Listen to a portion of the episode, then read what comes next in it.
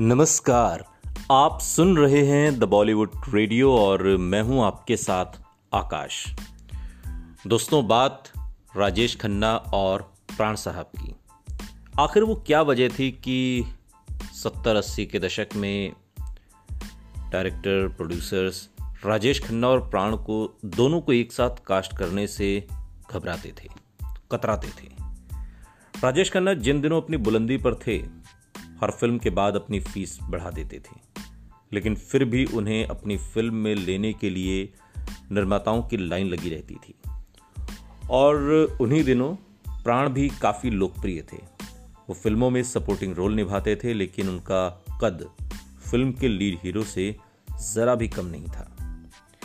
प्राण साहब ने राजेश खन्ना के साथ कई फ़िल्मों में काम किया, हालाँकि दोनों को साथ में कास्ट करने से उस दौर में निर्माता बेहद कतराते थे, खासकर तब जब राजेश खन्ना अपने करियर की बुलंदी पर थे, और इसकी वजह थी फ़िल्म का बजट।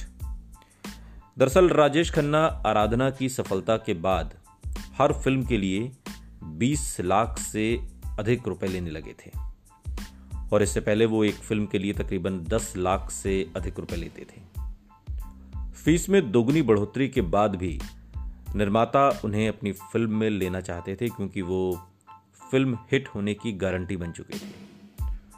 और इधर दूसरी तरफ़ प्राण साहब भी बहुत लोकप्रिय थे और हर फ़िल्म के लिए करीब दस लाख रुपए उन दिनों लिया करते थे। प्राण जितनी फ़ीस लेते थे, उतना उनके किसी समकालीन सपोर्टिंग एक्टर को नहीं मिलता था।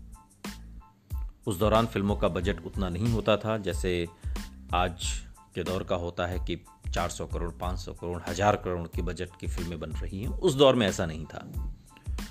उस दौरान फ़िल्मों का बजट उतना नहीं होता था कि राजेश खन्ना और प्राण को साथ में लेकर कोई फ़िल्म बनाई जा सके, खासकर तब जब ये दोनों सितारे अपनी बुलंदी पर पहुँचे।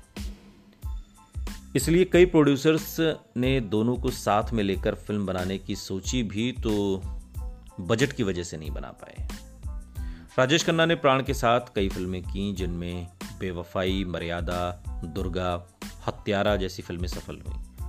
राजेश खन्ना का करियर सत्तर के दशक के उत्तरार्ध में कुछ धुंधल, धुंधलाने लगा था या यूँ कहिए कि डूबने लगा था।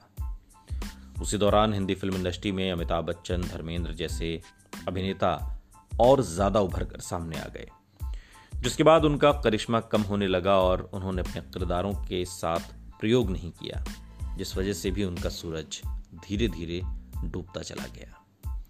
कहा तो यह भी जाता है कि अपनी पुरानी सफलता में ही राजेश खन्ना डूबे रहे। दूसरी तरफ़, अमिताभ शराबी शोले जैसी फ़िल्मों से लोकप्रिय होते गए।